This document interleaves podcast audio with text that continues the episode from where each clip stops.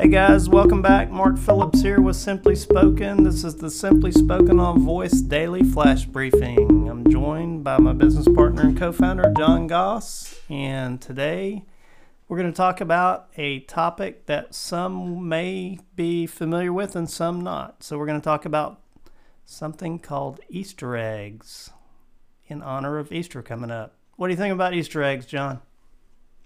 Well, since it's the topic I wanted to talk about, Mark, I'm extremely excited about talking about Easter eggs. For those of you that don't know what an Easter egg is, it's um, what comes during Easter, and it's usually chocolate. But for today's topic, it's neither that nor a Fabergé egg, which I always think about when I think of Easter eggs. This topic is about putting uh, putting little hidden gems inside of software development. So, in the spirit of voice we're going to talk about what does a hidden gem do inside of software development? What's an easter egg inside of a piece of software? It's a hidden tool or utility or a piece of functionality that only super users or those in the club um, know about. Why is that neat? Well it breeds loyalty number one. It breeds a sense people want to try to find them two uh, and three, it kind of coalesces the community together because there's a bit of whimsy and fun, but typically they're functional.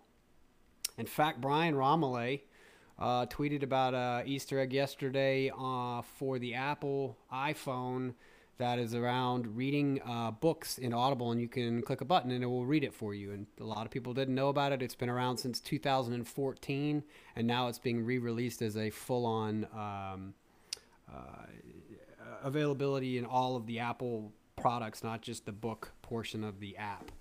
Um, but in the spirit of Easter eggs, I'm going to give Mark two questions, and hopefully he can answer. Um, this is going to be like a trivia question for uh, Easter eggs. Who said, Mark, the who says the words super bullish? Super bullish. I, I frequently actually use the term super bullish. You do. So, in that term, if Mark uses super bullish, folks, you should pay attention. That's an Easter egg. That's a little keyword right there that lets you know something good's about to follow in a, in a tweet or something else. So, that's all I have for today on Easter eggs. I hope you enjoy Easter. All your families have a good time. And um, back to you, Mark. All right. Thanks, John.